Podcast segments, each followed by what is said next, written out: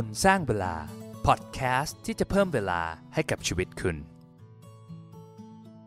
สวัสดีครับ ผมบอลภาคภูมินะครับ ต้อนรับเข้าสู่พอดแคสต์คุณสร้างเวลานะครับ ตอนนี้เราจะมาคุยเรื่องของการพัฒนาตัวเองนะครับ ให้เราอยู่รอดหลังโควิด -19 นะ จริงๆ เนี่ยหลายๆ คนอาจจะเคยฟังมาทางสื่อต่างๆ แล้วนะครับว่าไอเรื่องของโรคระบาดรอบนี้สถานการณ์วิกฤตรอบนี้มันทำให้ เกิดการเปลี่ยนแปลงหลายอย่างที่หลาย ๆ คนเรียกว่า new normal เนาะทุกธุรกิจหลาย ๆ อย่างเนี่ยต้องปรับตัวนะครับรวมถึงตัวเราเองก็เหมือนกันนะครับ ถ้าสมมุติว่าเราไม่ปรับตัวเนี่ย มันก็จะเหมือนถูกกลืนไปกับการเปลี่ยนแปลงนะครับ เพราะว่าไอ้เจ้าโควิด -19 เนี่ย มันเหมือนเป็นตัวเร่งที่ทำให้การเปลี่ยนแปลงมันเกิดเร็วขึ้นนะครับ เพราะฉะนั้นเนี่ยเราก็เลยต้องปรับตัว หลาย ๆ ด้านของชีวิตนะ ผมไม่ได้พูดแค่เรื่องของการทำงานนะครับ ก็เดี๋ยวจะมาเล่าให้ฟังนะครับ 5 สิ่งที่เราควรจะต้องพัฒนาเพื่อให้อยู่รอดหลังโควิด -19 ข้อแรกนะครับเราต้องวางแผนทางการเงินให้ดีขึ้นนะครับ อันนี้ผมเชื่อว่าท่านผู้ฟังคงเข้าใจมันอะคงได้รับผลกระทบไม่มากก็น้อยนะครับ ในเรื่องของรายได้เรื่องของ สินทรัพย์ที่เรามีอยู่นะครับที่มันมูลค่าลดลงเนี่ยผลกระทบของแต่ละคนอาจจะมากน้อยต่างกันนะครับถ้าใครแบบกำลังเจอศึกหนักอยู่ ผมก็เป็นกำลังใจให้นะครับ ผมจะบอกว่าเรื่องของวิกฤตเศรษฐกิจรอบนี้หลาย ๆ คนอาจจะมองว่าเฮ้ยมันจะจบแล้วหรือเปล่านะเดี๋ยวทุกอย่างมันก็จะดีขึ้นนะครับ ผมก็เห็นด้วยนะว่าจุดต่ำสุดมันอาจจะผ่านไปแล้วนะครับ แต่ว่าผมอยากจะชวนท่านผู้ฟังคิดตามผมนิดหนึ่งนะครับ ว่าเป็นไปได้ไหมว่าไอสถานการณ์ตรงนี้มันอาจจะยืดเยื้อกว่าที่เราคิด หลายๆอย่างเนี่ยเศรษฐกิจอาจจะยังไม่ฟื้นตัวเร็วๆนะครับ เพราะว่ากว่าโลกเราเนี่ยจะเปิดประเทศให้คนเดินทางไปมาได้นะครับ มันก็คงใช้เวลาสักพักหนึ่งนะเพราะว่ามันหายประเภทนี้ประเทศนี้มันไปขึ้นอีกประเทศหนึ่งมันมันกลายเป็นว่าเฮ้ยทุกคนก็ต่างระมัดระวัง ไม่อยากที่จะเปิดให้เศรษฐกิจหรือว่าธุรกิจเนี่ยดำเนินการเร็วเกินไปนะ มันก็อาจจะทำให้มันยืดเยื้อนะครับแล้วก็รวมถึงมันอาจจะมีโอกาสที่แบบให้หน้าฝนมาเวฟที่ 2 จะกลับมาไหมนะครับแล้วสถานการณ์มันจะเป็นยังไงนะอันนี้มันก็ต้องมานั่งลุ้นกันอีก สิ่งที่เราควรจะปรับปรุงตัวเองในเรื่องของการเงินเนี่ยผมให้หลักๆในมีอยู่ 3 ข้อนะครับข้อแรกก็คือเราต้องมีเงินสำรองหรือว่าเป็น reserve ไว้ในยามฉุกเฉินผมคิดว่าท่านผู้ฟังคงจะเข้าใจนะว่าเงินฉุกเฉินมันจำเป็นยังไงนะช่วงที่เศรษฐกิจมันดีเรารู้สึกเฮ้ยมันไม่จำเป็นหรอกมันจะมีเก็บไว้ทำไมนะครับเงินสำรองเนี่ย เออเอาไปลงทุนเอาไปต่อยอดดีกว่านะครับ แต่สถานการณ์ที่ไม่มีใครคาดคิดว่ามันจะเกิดขึ้นอย่างอย่างสถานการณ์โควิด -19 เนี่ยมันทำให้เรารู้เลยว่าเฮ้ยทุกอย่างในโลกมันเกิดขึ้นได้นะครับ เหตุการณ์แบบ black swan หรือเหตุการณ์ที่แบบมันโอกาสเกิดน้อยๆ แต่มันเกิดขึ้นมาเนี่ยโหหลายๆ คนหนักเลยแหละ เพราะว่าแบบไม่มีเงินเก็บเลยนะครับ แบบมีเงินเก็บไม่กี่เดือน แถมมีหนี้มีสินเยอะแยะนะครับ มันก็แบบเครียดแล้วมันต้องเจอปัญหาเยอะนะ จริงๆแล้วเนี่ยเรา ควรจะมีเงินสำรองอย่างน้อย 6 เดือนนะครับ ถ้าใครวันนี้ยังไม่มีสภาพคล่องพอ 6 เดือนเนี่ย ก็อยากให้เป็นเป้าหมายหลักทางการเงินของเรานะครับ ในการที่จะออมเงินตรงนี้นะครับ อยากให้แยกบัญชีออกมาเลยนะ มันจะได้ไม่ไปรบกวนหรือว่ามันจะได้ไม่ปนกัน จะได้เห็นตัวเลขชัดเจนว่าเฮ้ยเรามีเงินสำรองเท่าไหร่แล้วนะครับ คืออย่างตัวผมเองเนี่ยผมจะเก็บไว้ประมาณสัก 6 เดือน แยกไว้ตั้งหากเลยนะครับ แล้วก็ทำไมถึงเป็น 6 เดือน ก็เพราะว่าจริงๆอะ เงินลงทุนผมส่วนมากมาอยู่ในหุ้น ซึ่งถ้าจำเป็นต้องใช้จริงๆ ก็สามารถขายเอามาใช้ได้นะครับ แต่ถ้าท่านผู้ฟังสถานการณ์ไม่เหมือนกันนะครับ ไม่ได้มีสภาพคล่องเยอะแบบผม อาจจะไปลงทุนในอสังหา หรือว่าแบบไม่ได้มีสินทรัพย์ที่มีสภาพคล่องอยู่ในมือนะ ก็อาจจะต้องเก็บสำรองไว้นานหน่อยนะ เพราะว่าเงินสำรองเนี่ยจริงๆ เอาไปใช้ทำอะไร คือสำหรับเหตุการณ์แบบนี้แหละ คือบางทีเราอาจจะแบบเฮ้ยตกงานโดยไม่คาดฝัน หรือว่าอาจจะมีค่าใช้จ่ายบางก้อนฉุกเฉินเข้ามานะครับ มันทำให้ อย่างน้อยที่สุดเนี่ยเรามีเงินก้อนนี้ในการที่จะประคับประคองชีวิตไปได้ จุดในการพัฒนาเรื่องการเงินอีกข้อหนึ่งนะครับก็คือเรื่องของการมองหารายได้หลาย ๆ ทางนะ จริง ๆ หลายรอบเนี้ยทุกคนก็คงจะแบบรู้แล้วแหละว่าเฮ้ยจริง ๆ การมีรายได้ทางเดียวมันเสี่ยงมากนะครับ พอเรามันตัดขาดไปถึงแม้มันจะดูมั่นคงแค่ไหนก็ตามนะ อย่างอาชีพง่าย ๆ อาชีพนักบินอย่างเงี้ยผมยกตัวอย่างนะครับ มีเพื่อนหลายคนที่ทำอาชีพนี้อยู่ โห คือทุกคนก็มองว่าเป็นอาชีพที่แบบมั่นคงมากๆนะครับ เงินเดือนก็เยอะ มีเกียรติ คือแบบเรียกได้ว่าเป็นอาชีพที่แบบ คือใครได้เป็นแล้วสบายอะ่ะ แต่ตอนนี้โห ค้นพบเลยว่าอาชีพนักบินเป็นอาชีพที่ถ้าเจอสถานการณ์แบบนี้นะ เป็นอาชีพที่เหนื่อยมากๆเลยนะครับ สถานการณ์ตรงนี้มันสอนให้รู้ว่าจริง ๆ แล้วเนี่ย ถ้าให้ดี เราควรจะมีรายได้หลาย ๆ ทาง เพื่อมา support ซึ่งกันและกันนะครับ ตัวผมเองเนี่ย ตอนนี้จริง ๆ ก็แทบจะไม่ได้มี passive income หรือว่าเป็นรายได้ ทางอื่นเลยสักเท่าไหร่นะครับ อาจจะมีรายได้หลายทางแหละ แต่ส่วนมากก็ยังเป็น active income นะครับอสังหาให้เช่าบ้างมีปันผลบ้าง แต่ว่าเรื่องของการลงทุนสำหรับผม ผมรู้สึกมันเป็น active มากกว่า เพราะว่าผมต้องใช้เวลากับมันค่อนข้างเยอะนะครับ ไม่ใช่อารมณ์แบบซื้อเสร็จแล้วก็รอรับปันผลอะไรอย่างเงี้ย เพราะฉะนั้นเนี่ยมันก็ยังไม่ได้เป็น passive จริง ๆ นะครับ สำหรับท่านผู้ฟังอะสมมติถ้าเป็นไอเดียนะครับในการที่จะหารายได้อีกทางหนึ่งก็ลองดูอะสมมติทำธุรกิจเสริมไปนะครับเป็นแบบขายของออนไลน์ หรือว่าทำคอร์สออนไลน์ทำช่อง YouTube หรือว่าทำรับงานเสริม เช่น แบบอาจจะไปรับงาน consult ไปรับงานกราฟิก หรืออะไรก็ได้ที่มันแบบพอจะเริ่มต้นไปก่อนนะครับให้มันมีรายได้หลาย ๆ ทางก่อน แล้วก็พยายามมองหาช่องทางในการจะลงทุนเพื่อจะสร้างสินทรัพย์และให้เงินทำงานให้กับเราเนี่ยก็จะได้เป็น แหล่งรายได้เสริมอีกทางหนึ่งนะครับข้อย่อยข้อที่ 3 เรื่องของการเงินเนี่ยก็คือเราต้องใช้หนี้อย่างระมัดระวังนะครับจริงๆ เรื่องหนี้เนี่ยมัน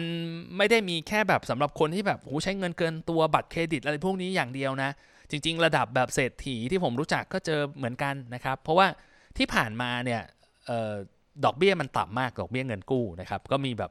หลายคนที่แบบกู้เงิน ดอกเบี้ยร้อยละ1ร้อยละ 2 ไปซื้อพันธบัตรหุ้นกู้ของบริษัทต่างประเทศอะไรเงี้ยที่ได้ผลตอบแทน 5%เพื่อกะว่าจะกินส่วนต่างกู้ 2%ได้รับ 5%อะไรเงี้ยกลายเป็นว่ารอบนี้คือเละกันหมด เพราะว่าไอพันธบัตรพวกนั้นมันเกิด default มันเกิดโดนดาวเกรดขึ้นมาอย่างเงี้ยกลายเป็นว่าเงินที่ลงไปร้อยหนึ่งบางคนไม่ได้คืนเลย หรือบางคนได้คืนแค่แบบ 50 บาท 70 บาทอะไรเงี้ยกลายเป็นว่าได้ไม่คุ้มเสียนะครับ ก็แค่จะบอกเป็นตัวอย่างว่าเฮ้ยจริง ๆ เรื่องของหนี้เนี่ยมันเป็น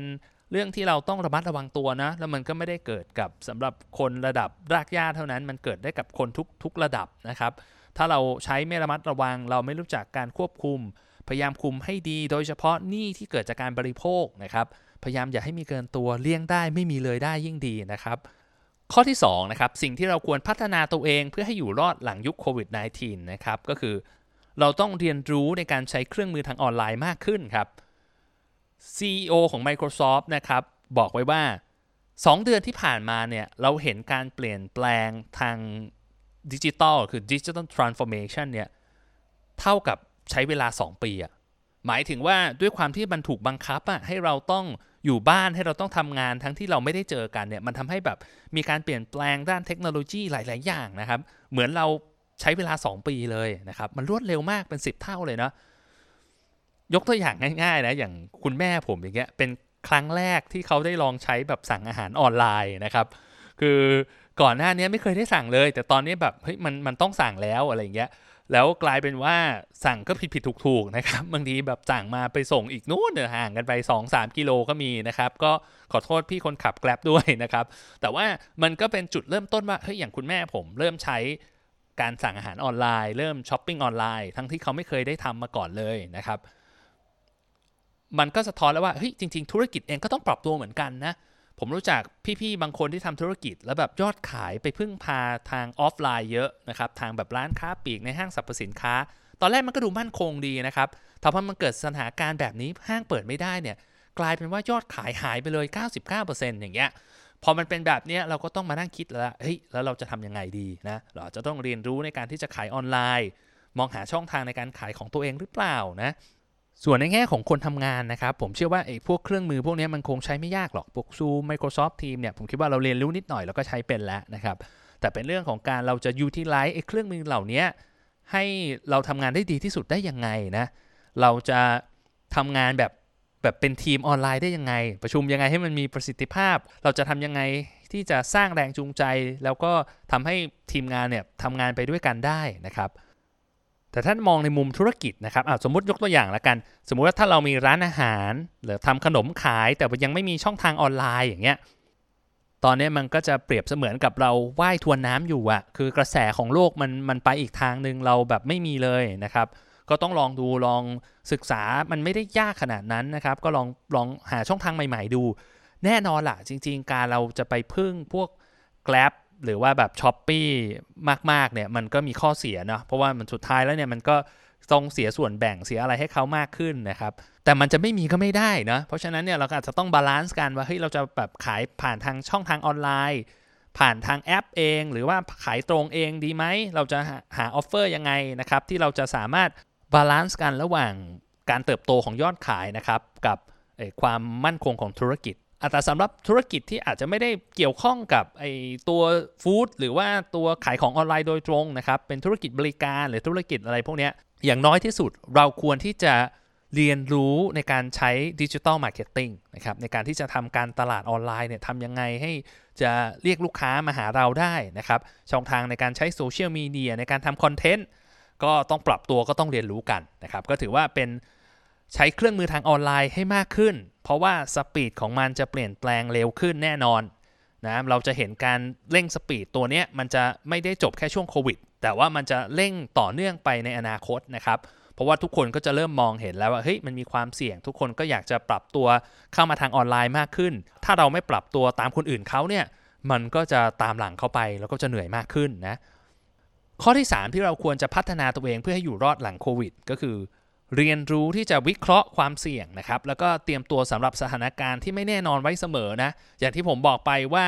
ไอ้ black swan หรือเหตุการณ์ที่มันมีโอกาสเกิดขึ้นน้อย แต่มันเกิดขึ้นแล้วมันรุนแรงแบบนี้มันอาจจะทำให้หูธุรกิจเราล้มได้เลยนะครับ ผมเห็นหลาย ๆ โรงแรม ผมเห็นหลาย ๆ ที่ที่แบบต้องปิดกิจการลง เพราะว่าพิษของโควิด -19 เนี่ยผมก็ไม่อยากให้ท่านผู้ฟังเป็นหนึ่งในนั้นนะ เพราะฉะนั้นเนี่ยเราก็ต้องเรียนรู้ที่จะวิเคราะห์ความเสี่ยงนะครับ เวลาที่สถานการณ์มันดีเศรษฐกิจมันดีทำอะไรมันก็รุ่งไปหมดแล้วครับ แต่ว่าถ้ามันเกิดขาลงของเศรษฐกิจแบบเนี้ยเราก็จะเห็นเลยว่าเฮ้ยธุรกิจที่แข็งแรงก็จะอยู่รอด ธุรกิจที่เตรียมตัวมาดีก็จะอยู่รอดนะครับเวลาเราจะเหมือนการลงทุนในหุ้นเนี่ยแหละ บางทีเราจะมองแต่อัพไซด์อย่างเดียวไม่ได้ เราก็ต้องมองดาวไซด์ด้วยว่าเฮ้ยเราซื้อไปราคาเนี้ยมันดาวไซด์สักกี่เปอร์เซ็นต์นะครับแล้วมันคุ้มค่ากับอัพไซด์ที่เราจะได้หรือเปล่านะ การบริหารความเสี่ยงเนี่ยจริง ๆ มันจะสะท้อนอยู่ในเรื่องของการวางแผนทางการเงินของเราอยู่แล้วแหละที่ผมบอกไปว่าเฮ้ยถ้าเราคุมหนี้ไม่ให้มันเยอะเกินไป เรามีการกระจายรายรับนะครับให้รับเงินหลาย ๆ ทางนะเราวางแผนมีเงินสำรองมีสภาพคล่องที่เพียงพอ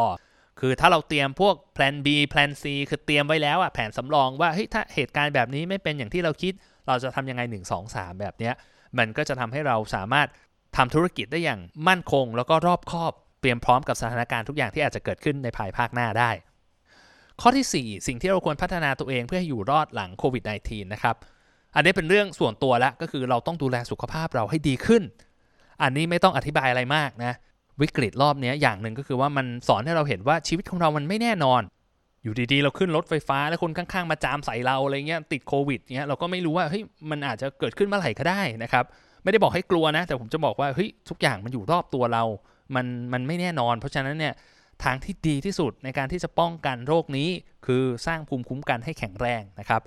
ถ้าใครสังเกตดูนะในอดีตเนี่ยผมมีพูดเรื่องสุขภาพไปเยอะมากนะครับในพอดแคสต์คนสร้างเวลานะจริงๆ อยากพูดเยอะกว่านี้อีกนะครับแต่กลัวว่าเดี๋ยวมันจะออกนอกประเด็นไปนิดหนึ่งนะก็มีพูดหลายเรื่องมากเลยนะครับตั้งแต่เรื่องของการนอนเรื่องของการออกกำลังกาย เรื่องของการเตรียมสภาพจิตใจ การฝึกสมาธิอะไรอย่างเงี้ยการทานอาหารที่มีประโยชน์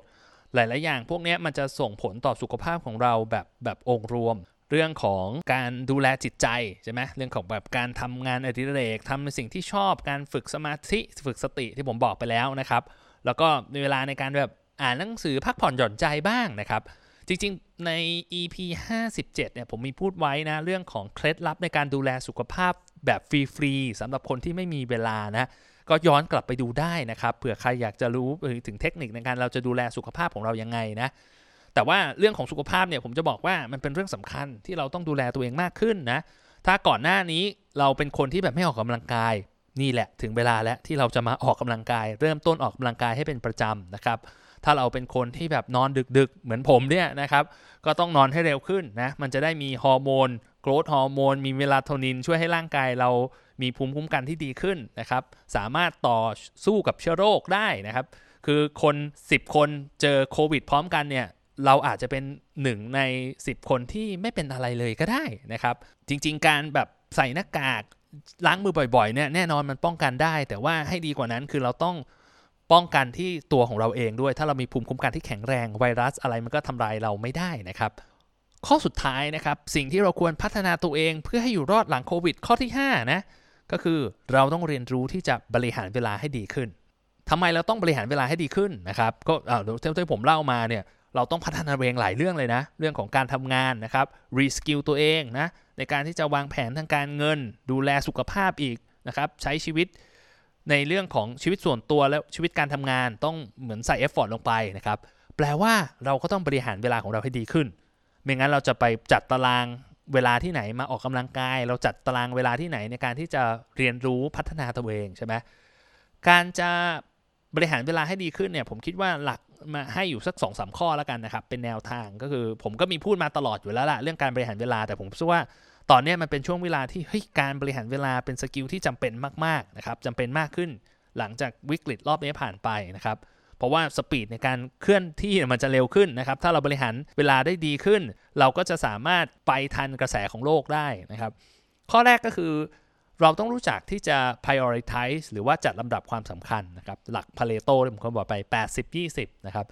คือเราต้องรู้ว่าเฮ้ยไอสิ่งที่เราทำอยู่เนี่ยอะไรมันคือแก่น อะไรมันคือเปลือก นะครับแล้วก็ไปโฟกัสกับแก่น อันที่เป็นเปลือกก็พยายามที่จะเอาซอร์สไป พยายามที่จะตัดไปลดไปนะครับ เราจะได้มีเวลากับทำงานไอ้สิ่งที่มันสำคัญจริง ๆ นะครับ เรียนรู้ที่จะโฟกัสมากขึ้น โดยเฉพาะการทำงานแบบ work from home เนี่ยผมเชื่อว่า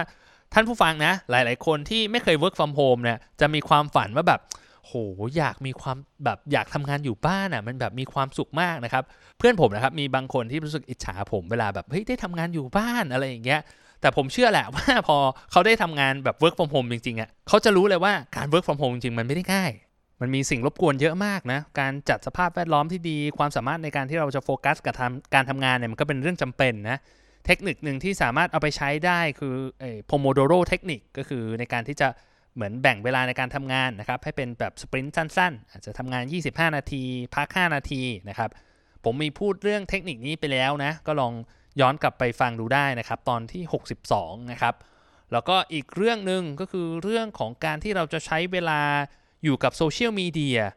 อยู่กับ content ต่างๆ รอบตัวอย่างเป็นมิตรเนี่ยแล้วไม่ใช้เวลากับมันมากเกินไปนะครับ หลักง่ายๆในการที่จะคุมเรื่องโซเชียลมีเดียนะครับก็คือเราต้องทำให้มันยากขึ้นในการที่จะเข้าถึงพวกโซเชียลมีเดียพวกนี้นะครับ เช่นว่าบางทีเราทำงานอยู่ เราก็เอามือถือเข้าไปเก็บในเก๊ะล็อกไว้นะครับ หรือว่าเราปกติกลับบ้านมา stream ดูทีวีบนจอใหญ่ แล้วก็อาจจะถอดปลั๊กทีวีไว้ หรือ logout Netflix ไว้ เราจะเข้าไปดูก็ต้อง login ใหม่ พิมพ์ password ใหม่อะไรพวกนี้นะครับ มันจะทำให้เรามีเหมือนกับมีตัวคั่นระหว่างการทำงานของเรากับการเล่นเนี่ยชัดเจนขึ้น พอมันมีตัวคั่นมันลำบากขึ้นบางทีเราจะแบบเฮ้ยขี้เกียจล็อกอินเข้าไปใหม่ หรือว่าเราจะมีสติรู้ตัวมากขึ้นว่าเฮ้ยตอนนี้เราทำงานอยู่นะ เราจะไม่ไปนอกเรื่องแล้วนะครับ ก็ถือว่าเป็น skill จำเป็นนะครับที่ทุกคนเนี่ยควรจะต้องฝึกฝนไว้นะ เพราะว่าไม่งั้นเนี่ยมันจะกลายเป็นว่าไอ้พวกสื่อต่างๆเนี่ยมันกลายเป็นเจ้านายเราอ่ะมันมาคุมพฤติกรรมเราคุมชีวิตเรา แทนที่เราจะใช้มันให้มีประโยชน์ต่อธุรกิจหรือว่าต่อชีวิตของเรานะครับสุดท้ายก็ทวนอีกทีนะครับ 5 สิ่งที่เราควรต้องพัฒนาตัวเองเพื่อให้อยู่รอดหลังโควิด -19 นะ ข้อแรกวางแผนทางการเงินให้ดีขึ้นนะครับ เรื่องของมีการวางแผนเงินสำรอง มีรายได้หลายทาง ใช้หนี้อย่างระมัดระวังนะครับข้อที่ 2 เรียนรู้การใช้เครื่องมือทางออนไลน์มากขึ้นนะ speed ในการเปลี่ยนแปลงตอนนี้เร็วขึ้น 10 เท่านะครับเพราะฉะนั้นเนี่ยเราก็ต้องปรับตัวนะสำหรับคนทำงานก็คือเรียนรู้ใช้เครื่องมือต่างๆนะครับรวมถึงการ utilize ไอ้แพลตฟอร์มออนไลน์เนี่ยมาทำเรื่อง digital marketing เรื่องช่องทางในการจัดจำหน่ายใหม่ๆนะครับข้อที่ 3 เรียนรู้ที่จะประเมินความเสี่ยงนะครับประเมินดับ upside downside ข้อที่ 3 เรียนรู้ที่จะวิเคราะห์ความเสี่ยงนะครับ เตรียมตัวสำหรับเหตุการณ์ที่ไม่แน่นอนนะ มอง downside ไว้บ้างนะครับ ข้อที่ 4 ก็คือดูแลสุขภาพให้ดีขึ้นนะ อันนี้ไม่ต้องบอกอะไรมาก ก็คือ ข้อที่ 4 ดูแลสุขภาพให้ดีขึ้น นอนให้ดี กินให้ดี ออกกำลังกาย แล้วก็ข้อที่ 5 เรียนรู้ที่จะบริหารเวลาให้ดีขึ้น สุดท้ายเนี่ยผมจะบอกว่าไม่ว่าเราจะทำอาชีพอะไรเนี่ย ไม่ว่าเราจะอยู่ในสถานการณ์แบบไหนเนี่ย การพัฒนาตัวเอง หรือว่าเรียนรู้อย่างต่อเนื่องเนี่ยมันก็เป็นสิ่งที่ต้องทำอยู่แล้วนะ แต่พอมันเจอสถานการณ์แบบนี้ มันก็ยิ่งมีความจำเป็นมากขึ้นนะครับ ก็ ขอเป็นกำลังใจให้กับทุกคนนะที่กำลังเจอปัญหาตรงนี้อยู่ ผมไม่รู้ว่าท่านได้รับผลกระทบมากน้อยแค่ไหน แต่ขอเป็นกำลังใจให้นะครับ แล้วก็เชื่อว่าทุกอย่างมันจะเป็นบทเรียนที่ดีให้กับชีวิตเรา แล้วก็รวมถึงสถานการณ์หลาย ๆ อย่างเนี่ยมันจะดีขึ้นในอนาคตนะครับมองย้อนกลับมามันจะเป็นบทเรียนที่มีค่าที่สุดในชีวิตเลยก็ได้นะ อยากให้เล่าเรื่องอะไร อยากให้คุยเรื่องอะไรก็ inbox มาให้ฟังได้นะครับก็ขอบคุณมากนะครับ แล้วพบกันใหม่ครับ สวัสดีครับ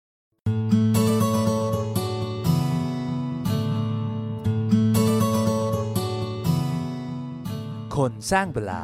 พอดแคสต์ที่จะเพิ่มเวลาให้กับชีวิตคุณ